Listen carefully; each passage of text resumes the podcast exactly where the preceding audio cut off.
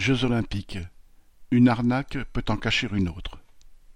Les deux grands acteurs de l'organisation des Jeux olympiques se préparent à la prochaine révision budgétaire de décembre et, sans surprise, en appellent à l'État.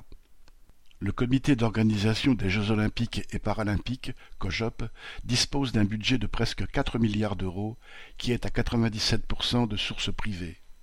Le comité annonce déjà que, vu l'inflation, il aura du mal à boucler son budget.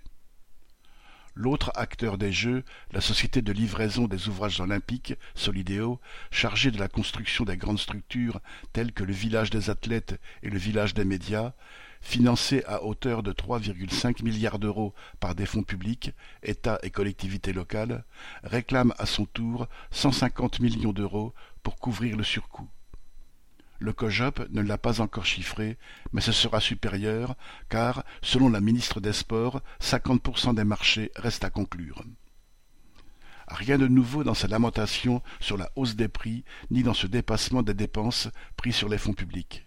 Rien de nouveau non plus, même si cela reste beaucoup plus discret, dans tous les avantages fiscaux qu'on étale peu d'habitude sur la place publique.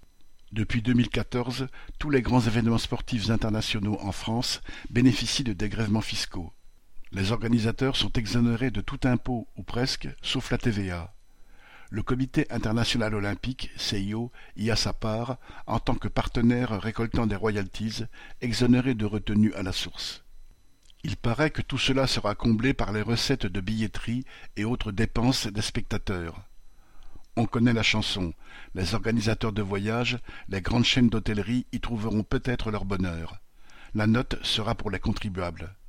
La population grecque s'en souvient bien, car elle continue à la payer depuis l'organisation des Jeux olympiques de 2004.